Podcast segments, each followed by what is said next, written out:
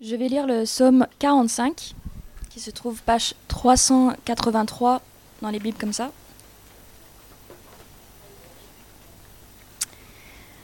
Au chef de chœur, sur la mélodie, les lits, des descendants de Corée, cantiques, chants d'amour. De belles paroles bouillonnent dans mon cœur. Je dis, mon œuvre est pour le roi, que ma langue soit comme la plume d'un habile écrivain. Tu es le plus beau des hommes, la grâce coule de tes lèvres, c'est pourquoi Dieu t'a béni pour toujours. Vaillant guerrier, mets ton épée au côté, signe de ta grandeur et de ta majesté, oui, de ta majesté. Sois vainqueur, monte sur ton char, défends la vérité, la douceur et la justice, et que ta main droite se signale par de merveilleux exploits. Tes flèches sont aiguës, des peuples tomberont sous toi, elles frapperont au cœur les ennemis du roi. Ton trône, ô Dieu, est éternel. Le sceptre de ton règne est un sceptre de justice. Tu aimes la justice et tu détestes la méchanceté. C'est pourquoi, ô Dieu, ton Dieu t'a désigné par onction comme roi, de préférence à tes compagnons, avec une huile de joie. La myrrhe, l'aloès et la cannelle parfument tous tes vêtements. Dans les palais d'ivoire, les instruments à cordes te réjouissent. Des filles de roi figurent parmi tes bien-aimés. La reine est à ta droite, parée d'un or venu d'Ophir. Écoute, ma fille, regarde et tends l'oreille. Oublie ton peuple et la maison de ton père. Le roi porte ses désirs sur ta beauté. Puisqu'il est ton Seigneur, prosterne-toi devant lui. Avec des offrandes, les habitants de Tyr et les plus riches du peuple rechercheront ta faveur. La fille du roi est toute resplendissante à l'intérieur du palais. Elle porte un vêtement tissé d'or. Elle est présentée au roi, revêtue de ses habits brodés. À sa suite, des jeunes filles, ses compagnes, sont amenées auprès de toi. On les introduit au milieu des réjouissances et de l'allégresse. Elles entrent dans le palais du roi. Des enfants prendront la place de tes pères, tu les établiras princes dans tout le pays. Je rappellerai ton nom de génération en génération. C'est pourquoi les peuples te loueront pour toujours et à perpétuité. Jusqu'ici la parole de Dieu écrite.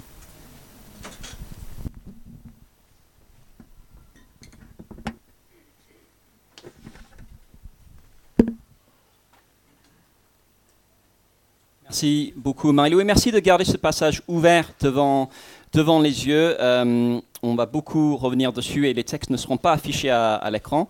Donc merci de garder la Bible ouverte, comme ça on peut euh, vérifier que, ce que je vais dire vient de Dieu et, que ce n'est pas juste mes propres idées. Bien, je ne sais pas où vous étiez euh, le 29 avril 2011 le jour du mariage du prince William et de, Kate Middleton, ou bien le 1er juillet 2011, euh, pas loin, juste quelques mois après, pour le mariage du prince Albert de Monaco et Charlotte Woodstock, ou le 18 mai 2018 pour le mariage du prince Harry et, Meghan Markle. Alors, pour beaucoup ici, à mon avis, la réponse est sans doute en classe. J'imagine que quelques-uns étaient devant leur télé euh, quand même. Et au cas où vous êtes tenté de répondre, euh, bah, des mariages de princes et princesses, euh, on est en France, c'est une république, on a coupé la tête à notre roi, en quoi ça nous regarde? Bah, Je rappellerai simplement que le mariage de Kate et William a été regardé par 15 millions de Français, pas loin d'un quart de la population, et par 2 milliards de personnes dans le monde. Pourquoi? Pourquoi autant de personnes ont voulu suivre les mariages de couples qu'elles ne connaissent même pas. Plus près de chez nous, c'est l'été, c'est la saison des mariages. On est plusieurs à avoir attendu avec euh, impatience le mariage d'amis. Euh, quelques-uns ont euh, enduré des mois de préparatifs pour pouvoir enfin se dire oui l'un à l'autre et on s'en réjouit avec eux.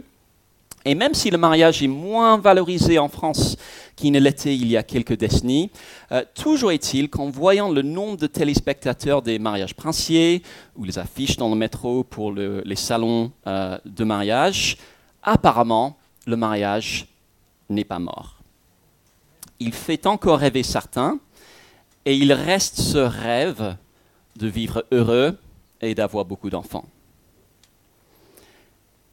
Chez les chrétiens, il suffit de voir le nombre de livres écrits sur ce sujet ou le nombre de personnes qui assistent au cours de mariage à l'Église Connexion pour voir qu'on est plusieurs à placer encore beaucoup d'espoir dans la perspective du mariage. Alors je parle en tant qu'homme marié, mais permettez-moi de demander pourquoi. Est-ce parce qu'on croit que le mariage nous apportera un bonheur qui nous échappe Ou la réponse à notre solitude Ou qui nous aidera à contenter notre famille Est-ce légitime d'avoir de telles attentes du mariage? Euh, cet été, on, est dans le livre 2 des psaumes. Et le psaume 45, qu'on médite ce matin, suit les psaumes 42, 43 et 44. Quel est le thème des psaumes 42, 43, 44 bah, Revenons quelques pages euh, en arrière.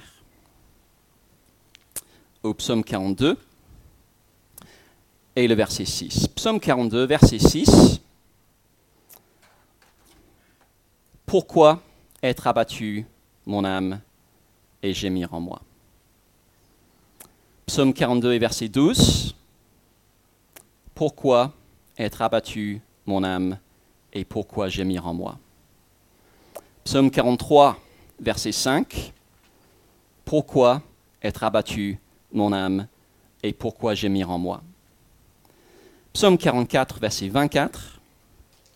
Lève-toi, pourquoi dors-tu, Seigneur? Réveille-toi, ne nous repousse pas pour toujours. Pourquoi te caches-tu?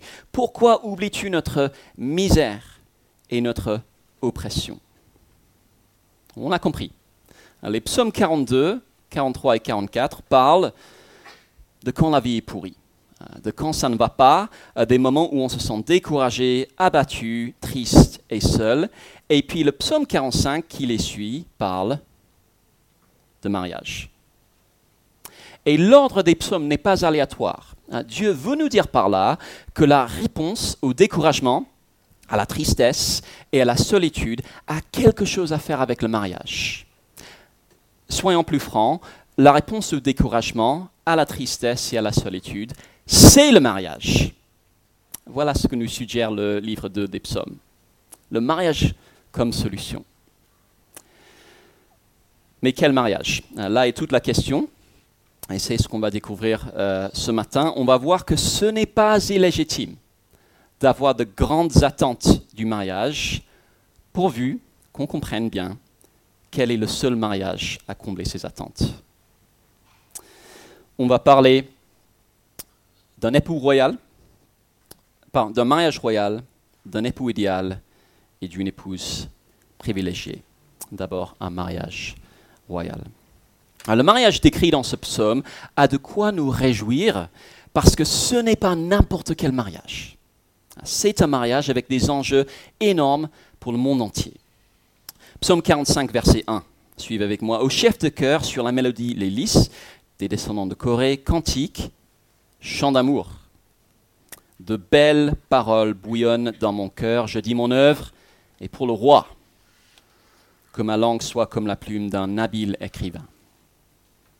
Ah, si vous avez été à un mariage cet été, je ne sais pas quelle musique le couple a choisi pour euh, marquer le coup, peut-être un, beau morceau de musique classique pour l'entrée de la mariée, euh, Bach, Handel, Mendelssohn, Pachelbel, peut-être un chant de louange parfois. Et puis pour la soirée dansante, il y a les incontournables, euh, selon les générations, Claude François, Black Eyed Peas ou, autre chose, si contrairement à moi, vous avez suivi l'évolution de la musique pop depuis 2009. Je ne sais pas si vous, avez déjà assisté à un mariage pour lequel un nouveau tube a été spécialement composé. Euh, pour le mariage de William et Kate, il y a de la musique qui, avait été écrite pour euh, l'occasion. C'est le signe qu'on n'est pas à n'importe quel mariage. Et c'est le cas pour ce psaume. C'est un chant d'amour écrit pour le mariage d'un roi. Et son nom n'est pas cité, mais il y a des raisons de penser qu'il s'agissait du mariage euh, du roi Salomon, hein, le fils du roi David. Et en comparaison à ce mariage-là, le mariage de, Salomon, les mariages des princes et princesses, Kate William, euh, compagnie, qu'on a mentionné, n'étaient rien à côté. Ah, tout le monde aurait été dans la rue à Jérusalem pour suivre le cortège. Euh, la, presse en aurait parlé depuis des mois. Toutes les femmes auraient fait un dessin de la robe de la mariée pour avoir la même. C'était le mariage, comme on n'en avait jamais vu auparavant. Mais pourquoi c'était si important? Alors, quand on lit un passage de la Bible, c'est important d'essayer de l'insérer dans le grand récit de la Bible. La Bible raconte une grande histoire si on l'oublie, c'est un peu comme commencer une série par l'épisode 15 sans avoir regardé les épisodes précédents. On, va être perdu. Et comme dans toute histoire, dans la Bible, il y, a des, tournants, il y a des moments clés. Un de ces tournants arrive dans le livre de 2 Samuel, hein, au chapitre 7, où Dieu fait une promesse extraordinaire concernant euh, les fils du roi David. Gardez un doigt dans les psaumes et euh, je suppose qu'on cherche tous 2 Samuel chapitre 7, c'est un petit peu avant.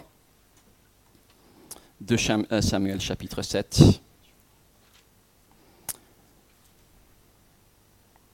écoutez ce que Dieu promet au verset 12, euh, au, verset 12 au roi David.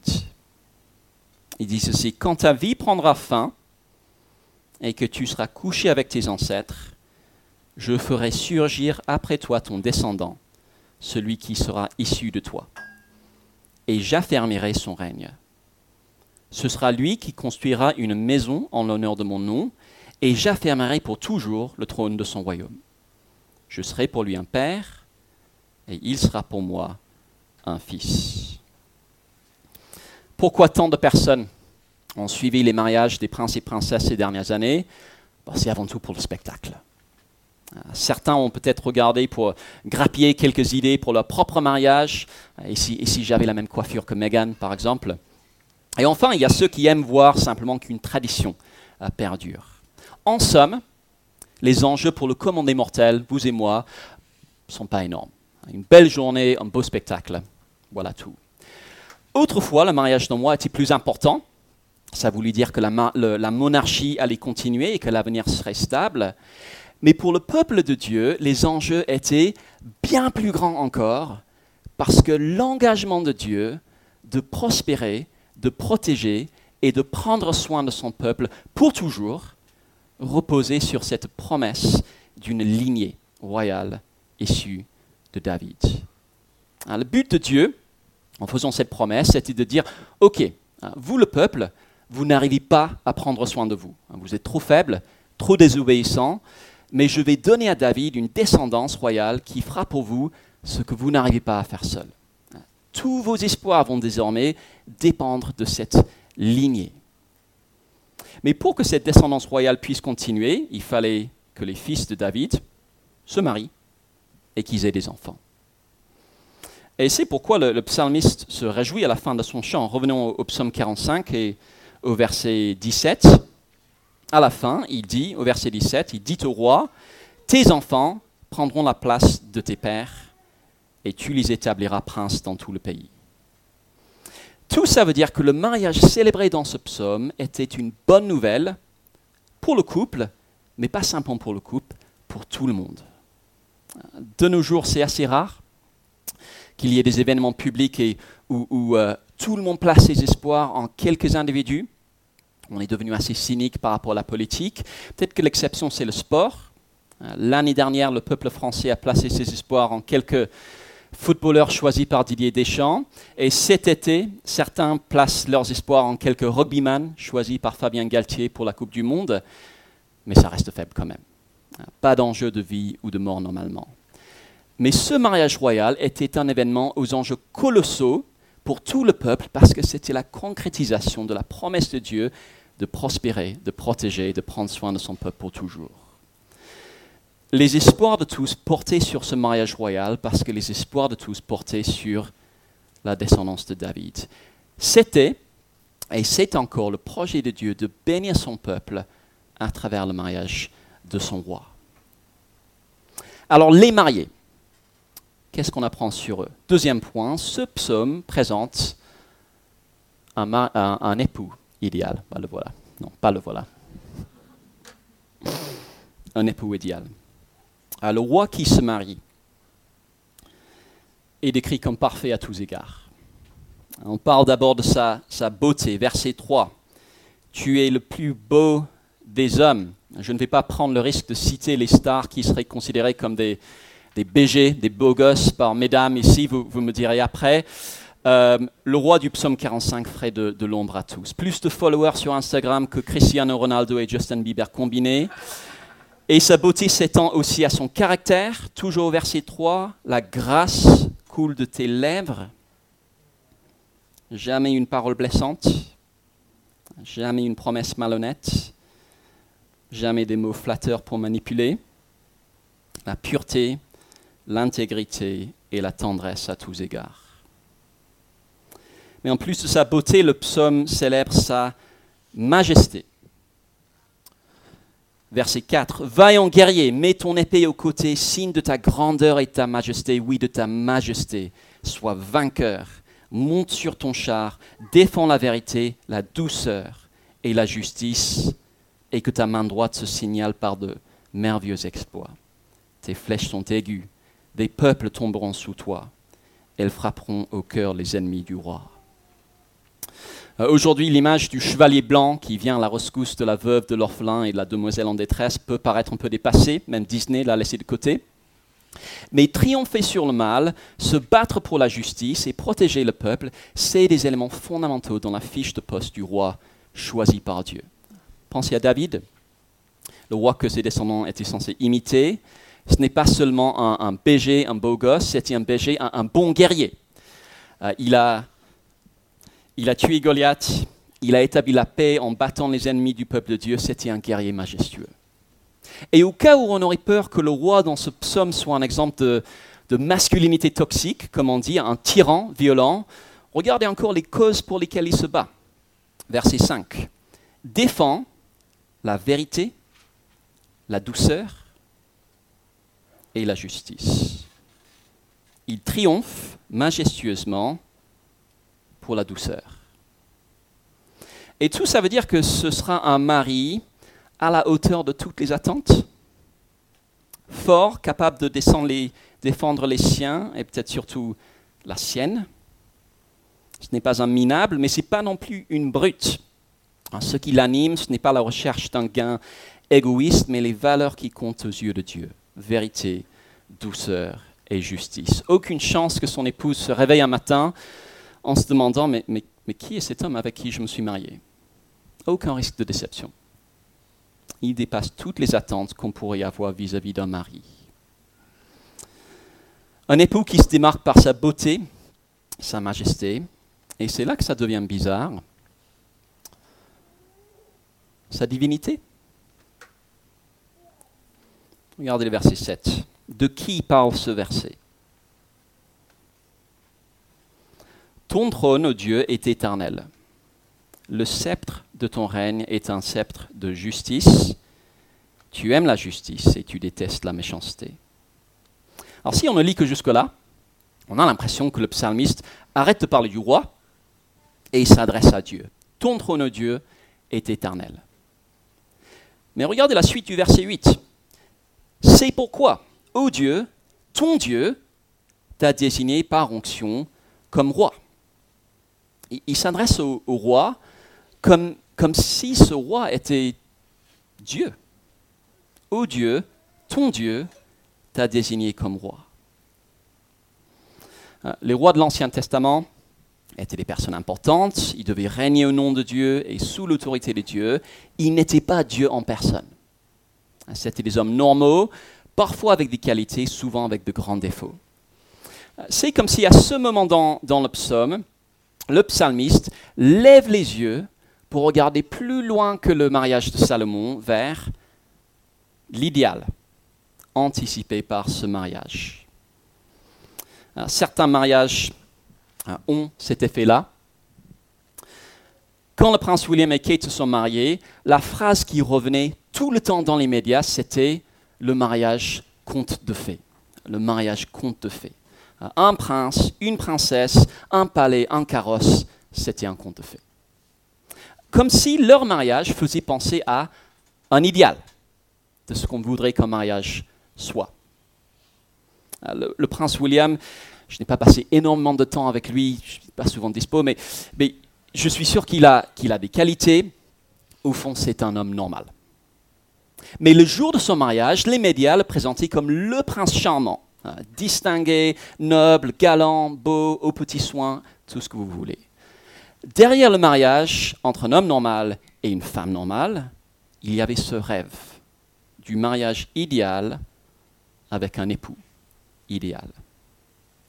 Et quelque chose de semblable dans ce psaume. Il dit que l'époux idéal, anticipé par Salomon, c'est un époux divin, un époux qui est Dieu. Sauf qu'on n'est pas dans un conte de fées, c'est la réalité. Parce que derrière le projet de Dieu de donner une épouse à son fils, Salomon, pardon, derrière le projet de David le Père de donner une épouse à son fils Salomon, la Bible parle du projet de Dieu le Père de donner une épouse à son fils, Jésus. En fait, tout le récit de la Bible, c'est l'histoire d'un mariage arrangé entre l'époux idéal, Jésus, et une épouse. Faisons un saut dans le Nouveau Testament et la lettre aux Hébreux. Hébreux 1, verset 8.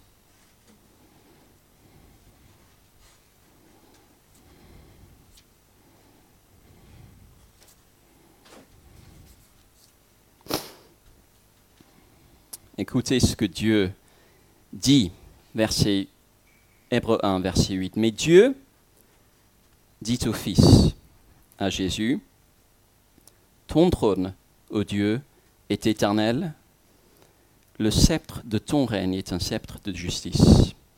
Tu as aimé la justice et tu as détesté la méchanceté. C'est pourquoi, ô Dieu, ton Dieu, t'a désigné par onction comme roi, de préférence à tes compagnons avec une huile de joie. L'époux idéal anticipé par ce psaume, c'est le Fils de Dieu, c'est Jésus. Si vous êtes comme moi, l'idée de Jésus comme Marie, on peut la trouver surprenante. Jésus comme sauveur, ok. Jésus comme ami, ça va encore. Jésus comme mari. Jésus est resté célibataire pendant toute sa vie sur terre en tant que Dieu, il n'a pas peur de l'intimité, il est par nature relationnel, mais il n'a pas besoin d'une épouse pour être relationnel. Il vit en relation avec son Père et le Saint-Esprit depuis toujours.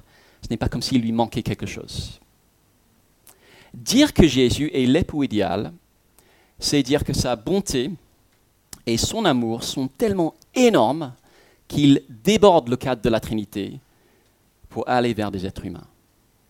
Euh, Dieu n'a pas créé l'humanité de manière froide ou comme une sorte d'expérience biologique, mettant quelques mammifères sur la Terre et voyant ce qui se passe.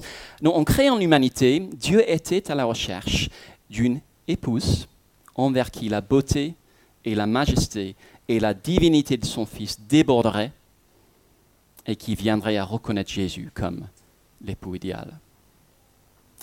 Et on sait que ces dernières années, l'image des hommes a été pas mal écorné. L'affaire Weinstein, Balance ton port, etc., ont montré que les hommes, on est loin d'être parfaits, nous les mecs. Ah, même si nos comportements ne vont pas aussi loin que ceux d'un Harvey Weinstein, si vous êtes comme moi, nos défauts font qu'on est souvent des hommes, des pères, des maris qui déçoivent. Mesdames, vous avez peut-être déjà été déçus par des hommes, blessés peut-être, mais il y a un homme dans l'univers qui ne décevra jamais. L'époux idéal, Jésus. Ça soulève la question, si Jésus est l'époux idéal, qu'apprenons-nous sur son épouse? Troisième point, une épouse privilégiée. L'épouse décrite par ce psaume est invitée à se donner à son mari pour qui elle s'est rendue radieuse.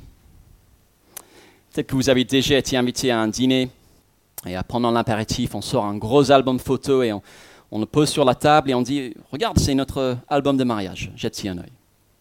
Et dedans, il y a tout le déroulement de la journée, de la préparation, le départ à, l'église, la, cérémonie, enfin la soirée dansante. Il y a des gens qui adorent regarder ces photos. Et puis il y a les autres. Le déroulement du jour de mariage, c'est un peu ce qu'on a dans les versets 11 à 16, avec un coup de projecteur sur la, mariée en particulier. D'abord au verset 11, on imagine se réveiller le jour J et se rappeler l'invitation qui est devant elle. Écoute ma fille, regarde, étends l'oreille, oublie ton peuple et la maison de ton père. Si vous êtes marié, vous, vous souvenez peut-être du moment où vous vous êtes levé le jour du mariage, vous êtes regardé dans la glace et vous êtes dit, ça y est, ma vie ne sera plus jamais comme avant. Je vais me donner corps et âme à une autre personne pour la vie, jusqu'à la mort nous sépare. Suis-je prêt? Mais pour cette épouse, il n'y a aucune raison d'hésiter sur son choix, parce que verset 12, le roi porte ses désirs sur ta beauté.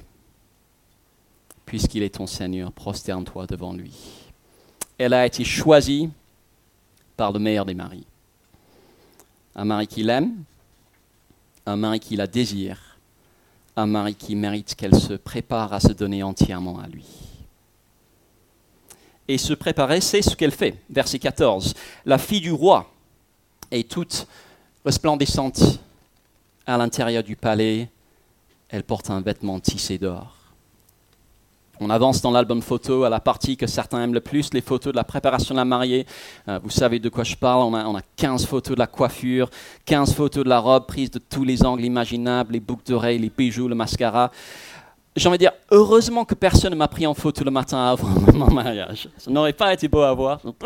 Il y a mon pantalon? Pourquoi tant de préparation? Bah, C'est simplement parce que l'occasion le mérite. On imagine les demoiselles d'honneur aider la mariée à arranger sa robe. On imagine en train d'être maquillée, coiffée, parfumée, préparée pour le moment qui l'attend. Un moment de joie. Verset 15. Elle est présentée au roi, revêtue de ses habits brodés.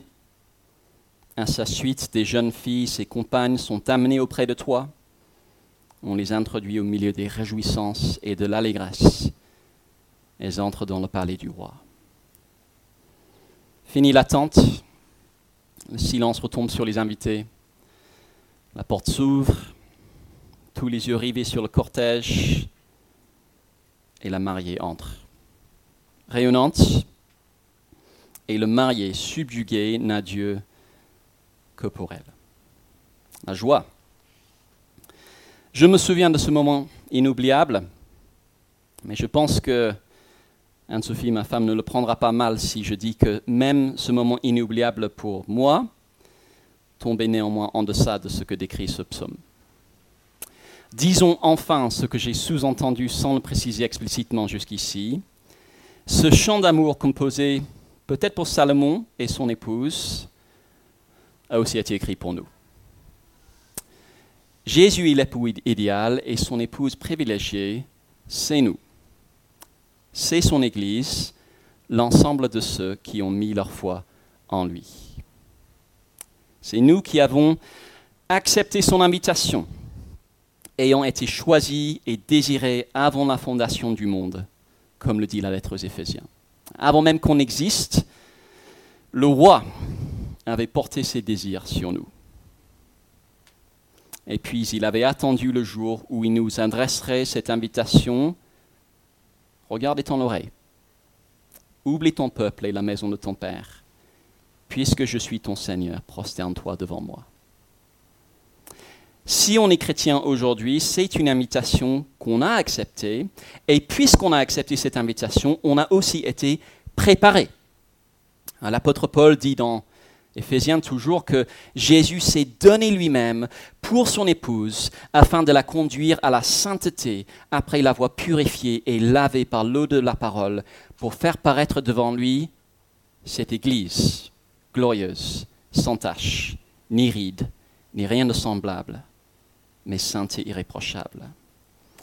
Christ ne nous a pas choisis parce qu'on était une épouse aimable, mais pour faire de nous une épouse aimable. Il nous a pardonné, petit à petit il nous transforme, et quand il reviendra, il nous rendra enfin parfaits.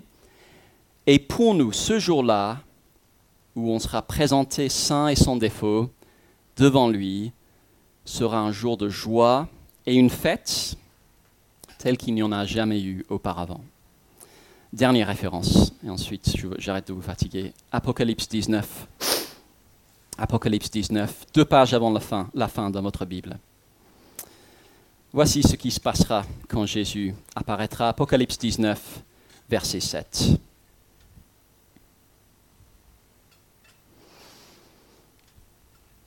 Apocalypse 19, verset 7. Réjouissons-nous, soyons dans la joie et rendons-lui gloire, car voici venu le moment des noces de l'agneau, et son épouse s'est préparée.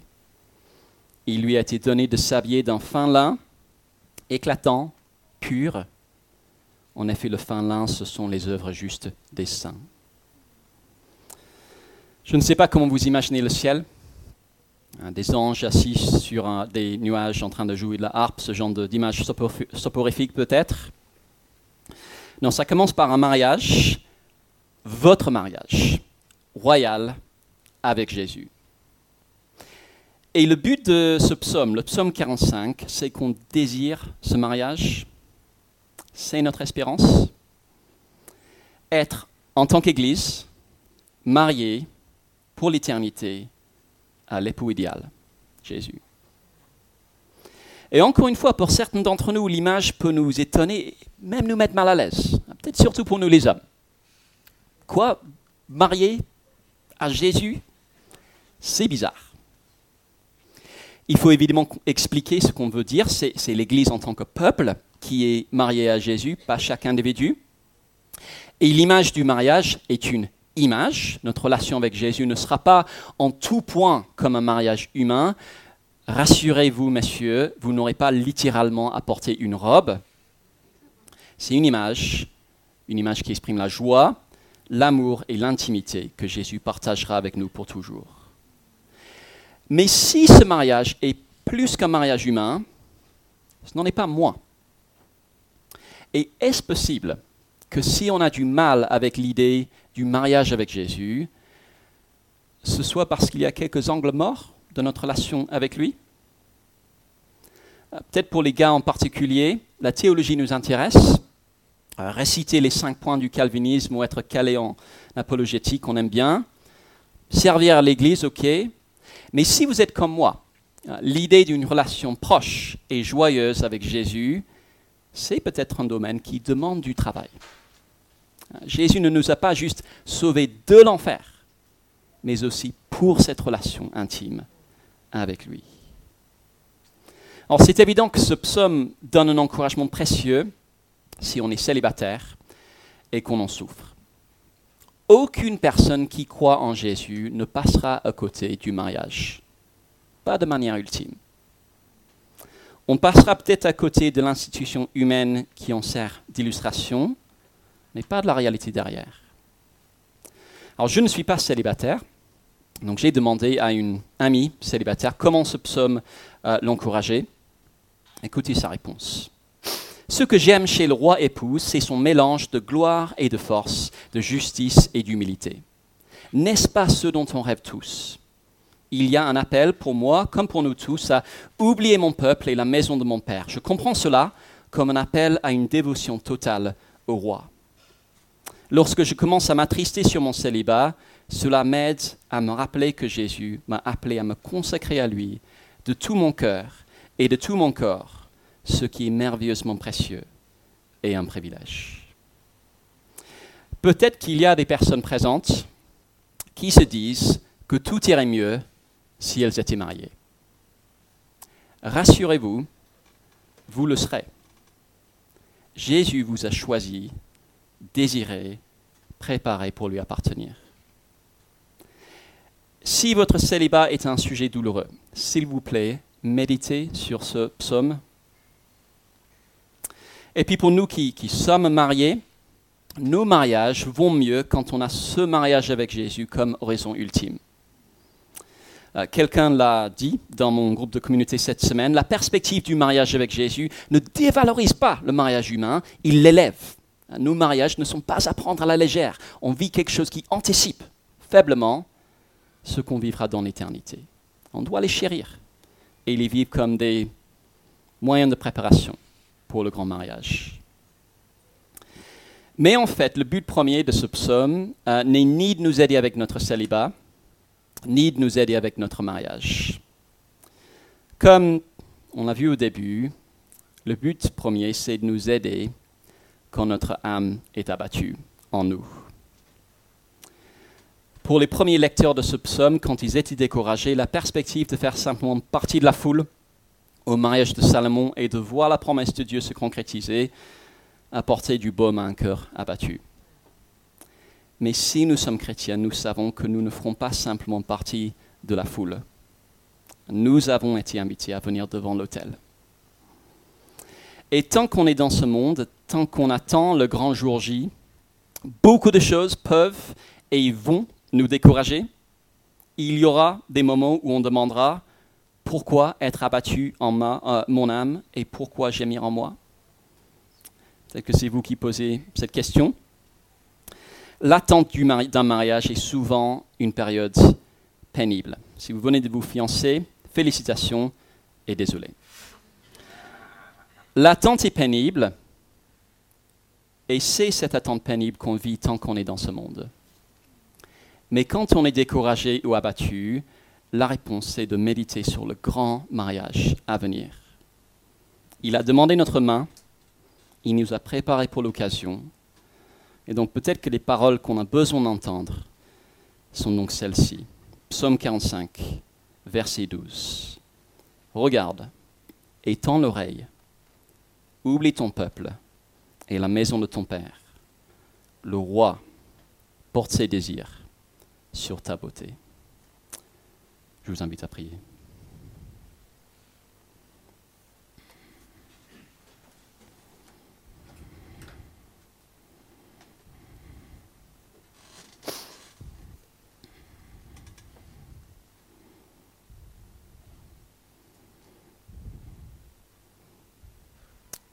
Dieu et Père, on veut te remercier parce que tu nous invites non seulement à devenir tes serviteurs, même pas seulement tes amis, même si tout cela est vrai, mais aussi en tant qu'Église à être l'épouse de ton Fils pour toujours. Merci parce qu'il a porté ses désirs sur nous, non pas parce que nous étions aimables, mais pour nous rendre aimables à ses yeux. Et Père, je veux te prier pour nous tous, qu'on soit mariés, célibataires, ce matin, que tu nous aides à intégrer la vision proposée par ce chant d'amour et qui puisse être une source de réconfort et de joie, et peut-être avant tout dans les moments où notre âme est abattue en nous. Merci Père pour ton amour, immesurable pour nous. Au nom de Jésus. Amen.